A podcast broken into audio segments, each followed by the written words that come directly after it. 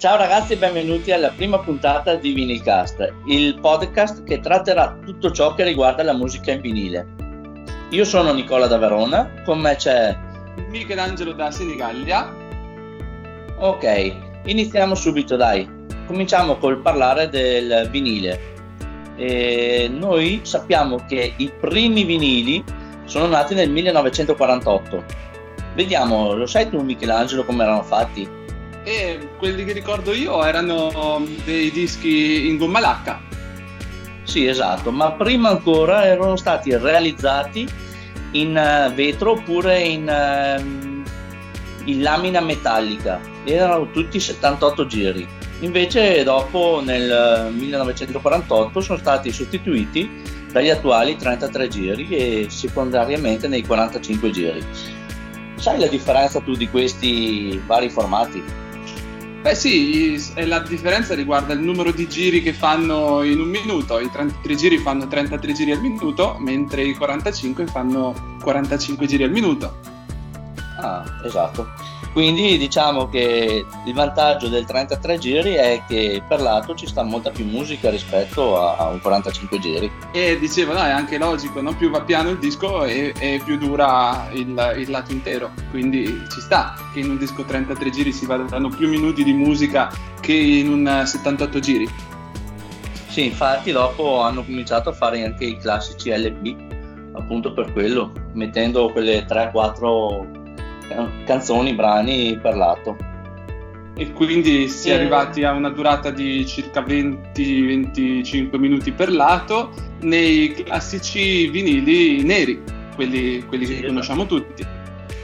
Sì, ma non so se lo sai, ma ci sono altre forme di vinile. Ci sono i picture disc, ci sono i vinili colorati, i vinili sagomati. Hanno fatto adesso ultimamente anche quelli specchiati, ci sono fosforescenti quelli oh, wow. iridescenti. Sì, sì, hanno fatto, si stanno sbizzarrendo in tutte le maniere. Io molto tempo fa in radio, dove andavo ogni tanto perché ci lavorava un amico, eh, ricordo di aver visto un, un vinile piegabile, era, era, di cartoncino, poi ho ricercato questa cosa e ho scoperto che si chiamano flexi disc e sono dei vinili così leggeri che si possono piegare e diventano un tubetto e li puoi mettere dove ti pare. Però hanno visti veramente pochi di questo tipo, però Ma esistono veramente? anche loro. Sì, sì, sì. Questa, questa non la sapevo, sapevo che esistono dei vinili che sono registrati al contrario, praticamente si fa partire la puntina dalla fine e man mano si va all'inizio. Questo lo sapevo, ma quelli piegabili non lo sapevo ci sono anche loro. E poi sui dischi al contrario c'è una serie di leggende metropolitane su vari tipi di messaggi, sui dischi rock anni 70 che, eh, che magari un giorno ascolteremo insieme, chissà. Sì, dai, quelli dei Led Zeppelin che conosco anch'io. Esatto. Riguardo i picture disc, invece ho sentito dire che nonostante siano molto belli da vedere, il suono non, è, non sia poi un granché. Sai dirmi qualcosa a riguardo? Sì, effettivamente i picture disc eh, se ne trovano veramente pochi che hanno un bel audio, un bel suono. Sarà colpa del materiale, diciamo, per fare la, la colorazione, mm-hmm. però effettivamente ne esistono veramente pochi. Io ne ho uno che ci sono affezionatissimo, non è un semplice picture disc, ma è anche un sagomato e vabbè, quello dei Toto Africa, che ah. secondo me è uno dei migliori e ci sono affezionato, è stato il mio primo vinile che ho preso. Eh. Io, io, ti dico la verità, ne ho preso uno e l'ho rivenduto alla prima fiera del disco che ho trovato. E allora e mi comunque, dai la conferma che sente male. Sì, sì, sì, ma, ma ci sta, sono più per bellezza che non per ascoltarli alla fine. Sì, sono collezionabili, esatto. Esatto. Poi ci sono anche quelli colorati, dicevamo, giusto? Sì, sì, sì, ce ne sono molti. Adesso va molto di moda, tutti i cantanti adesso fanno due versioni, fanno una nera e una colorata. Magari dopo... Limited Edition che costa il doppio. Esatto, esatto. Ma non il doppio, però se la fanno pagare. Eh. Che dopo anche lì dicono che hanno più valore, sono più pregiati, ma alla fine secondo me è la vendita del vinile che fa il, il vero valore del disco, ecco. E riguardo alla qualità? E dicevo, riguardo la qualità dei vinili colorati, che mi sai dire? Io per quello che ho potuto sentire è abbastanza simile a quelli neri, non noto particolari differenze. Sì, sì, sì, esatto. No, no, effettivamente sono molto, molto fluidi, si sente benissimo. Dopo ci sta sempre che qualcuno ha un difettuccio, ma quello si trova anche su quelli neri. Esatto. Infatti adesso non so, una piccola, apriamo una parentesi, se tu adesso acquisti vari vinili avrai sentito che ci sono certi registrati bene, certi registrati male, però c'è qualche diciamo eh, negozio che ti fa anche la sostituzione. Mm-hmm, certo. Ma entreremo nella prossima puntata. Ok, va bene. Bene, adesso abbiamo un po' parlato del supporto del disco e direi che possiamo cominciare invece a parlare un pochino anche del, del giradischi, del, dell'attrezzo che, che, che serve per ascoltarli questi dischi. Facciamo che vediamo quali sono delle principali differenze fra due, due, diversi tipi di giradischi. Ad esempio, ci sono giradischi che hanno il piatto che gira eh, per trazione diretta e giradischi che girano invece grazie a una cinghia, cioè il motore non fa girare subito il piatto, ma uh, fa girare una cinghia che è collegata al piatto. Um, tu st- conosci quali, insomma, quali dei due consiglieresti? Quali dei due è, è meglio per, per l'ascolto? Allora, allora, io ti dico che ho optato per quello con cinghia. Mi è stato consigliato, non so se ho fatto bene o male, per l'utilizzo che ne faccio io non mi posso lamentare. Comunque dicono che, ma lo trovi anche se vai in un negozio te lo spiegano benissimo, che appunto i giradischi con la cinghia sono molto più silenziosi e causano meno vibrazioni degli altri. Ciò non toglie che quelli a trazione diretta lo stesso non hanno molte vibrazioni, però c'è solo il movimento del motore che può causare qualche piccola vibrazione Ormai oh. sono passati diversi anni e quindi anche la tecnica di costruzione è cambiata e quindi anche lì le vibrazioni sono diminuite. Ovvio che il costo del giradischi a trazione diretta è maggiore a quello con la cinghia. Non so se lo sapevi, comunque quelli con la cinghia eh, costano molto, molto meno. Costano meno perché appunto hanno meno parti meccaniche e quindi si può risparmiare un pochino. Però mi viene da pensare che eh, prima o poi, gira che ti gira, la cinghia sarà da sostituire. Eh, quella sì. E lì c'è un problema perché appunto bisogna usare cinghie, eh, lo so perché, per esperienza, cinghie proprio adatte e quella di, per quel giradischi lì. Invece adesso stanno stampando proprio grazie anche ho letto su una rivista, grazie alle stampanti 3D stanno facendo delle diciamo cinghie proprio rifatte ai vecchi stampi di anche i vecchi giradischi come il mio che è del 68. Ah. Lì è un po' un problema la cinghia perché appunto bisogna trovarla e molti negozi non ne trattano, devi affidarti a internet. Mm. Mm, mm, mm ho capito io come dischi nuovo e non vedo l'ora di cambiarlo perché uh, dopo un po' che uno c'è dentro viene voglia di passare a un livello superiore. Uh, per iniziare mi è andato molto bene, però sono due anni che ce l'ho e adesso sento l'esigenza di qualcosa di, di diverso, di nuovo. Magari lo prenderò sempre a cinghia comunque. E uh, oltre questo, un'altra di, uh, differenza tra giradischi e giradischi è il, il, prefono. Ci sono giradischi che ce l'hanno, ci sono ormai quasi tutti, ci sono giradischi che non ce l'hanno cerchiamo un po' di capire che cos'è e a che cosa serve. In pratica la situazione è questa, uh, il disco gira sul piatto, la puntina entra nel solco e comincia a vibrare, ma ma quanto vuoi che vibri una puntina che, che, vibra sul solco? Le vibrazioni sono piccolissime, quindi l'intensità sonora che ne esce è veramente bassa. È così bassa che se non la preamplifichiamo eh, non riusciremo a cavar fuori neanche un suono dall'amplificatore. Ed è per questo che serve il, il prefono, cioè l'amplificatore prefono. È un preamplificatore, diciamo, che piglia ciò che esce dal giradischi e lo adatta a ciò che entrerà poi nell'amplificatore. Quindi è qualcosa che ci deve essere nella catena eh, audio.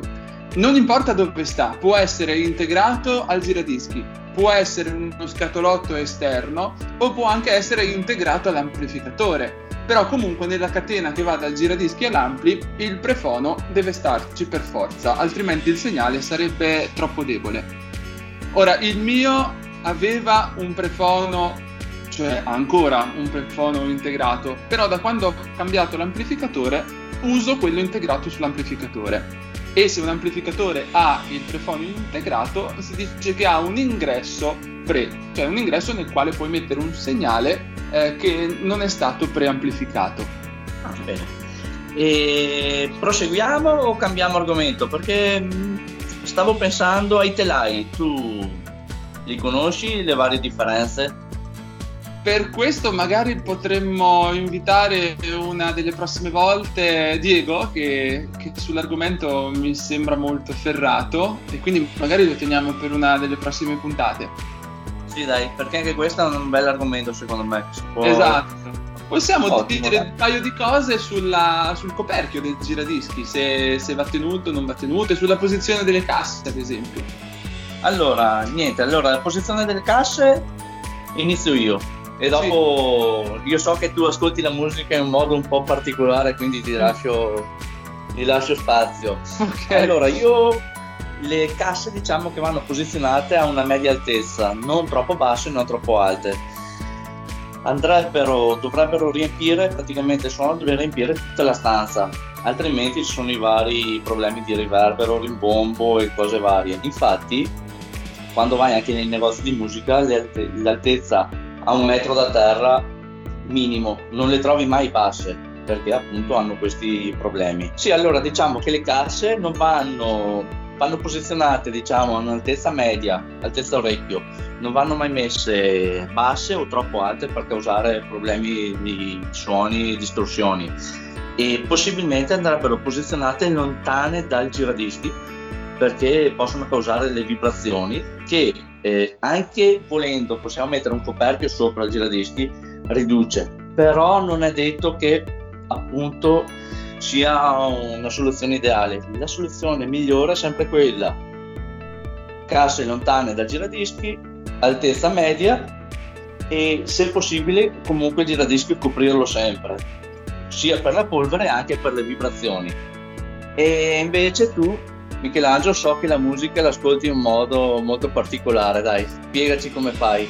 La cosa è cominciata principalmente perché il, il, filo della cuffia è corto, quindi non riesco a mettermi sul divano eh, quando ascolto in cuffia. E allora che faccio? Mi sdraio per terra con un cuscino dietro la testa e ho scoperto che uh, c'ha non, non, non, lo so dire, però ha un sapore diverso, diciamo.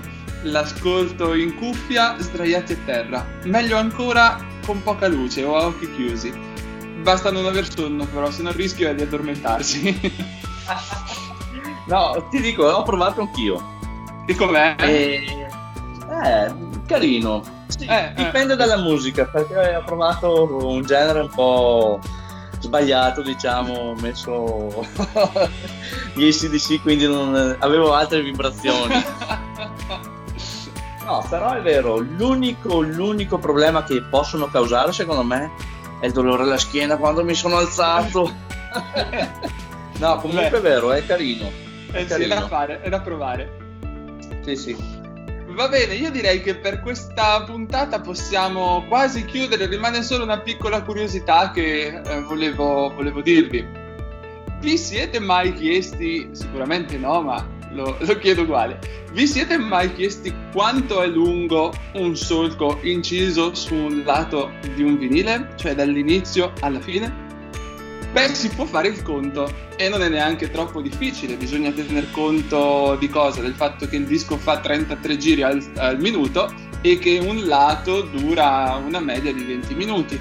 Si prende il solco che sta più o meno al centro della zona incisa, raggio circa 10 cm, si fa qualche moltiplicazione per pi greco e viene fuori che un solco dall'inizio alla fine è lungo poco più di 400 metri.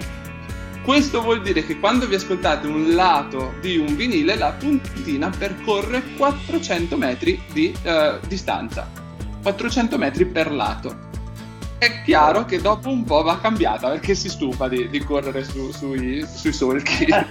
Eh, quella sì, ci credo. E si sente quando bisogna cambiarla. Eh, si sente, sì, sì, ti avvisa bene la puntina quando era esatto. sostituirla. Esatto, ascoltami, ti chiedo una cosa. Mi è successo sì. una volta, fatto da un mio amico, vediamo se tu...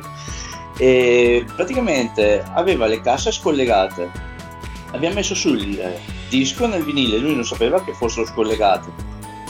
Mettiamo il braccetto, facciamo partire tutto, si sentiva la musica. È vero, si sente, perché in quel perché? caso senti la vibrazione della puntina, quel, quel piccolo segnale ah. di parlavo prima che dopo deve essere amplificato per poter, per poter arrivare all'amplificatore. È proprio il vibrare meccanico della puntina sui solchi che produce il, quel tipo di suono. Si può provare. Sì, sì. No, infatti. Fantastico. Non sapevo questa, cioè. quando ho detto Madonna, come mai si sente? E erano le prime volte, no? eh, bene, aveva scoperto anche questa, dai. Va bene, dai. Bene. Allora, noi ringraziamo Marco alla regia. Grazie Marco, grazie mille. E ci vediamo fra una quindicina di giorni, anzi ci sentiamo fra una quindicina di giorni. Un saluto da Perfetto. Michelangelo. Un ciao da Nicola e un arrivederci a presto. A presto, ciao.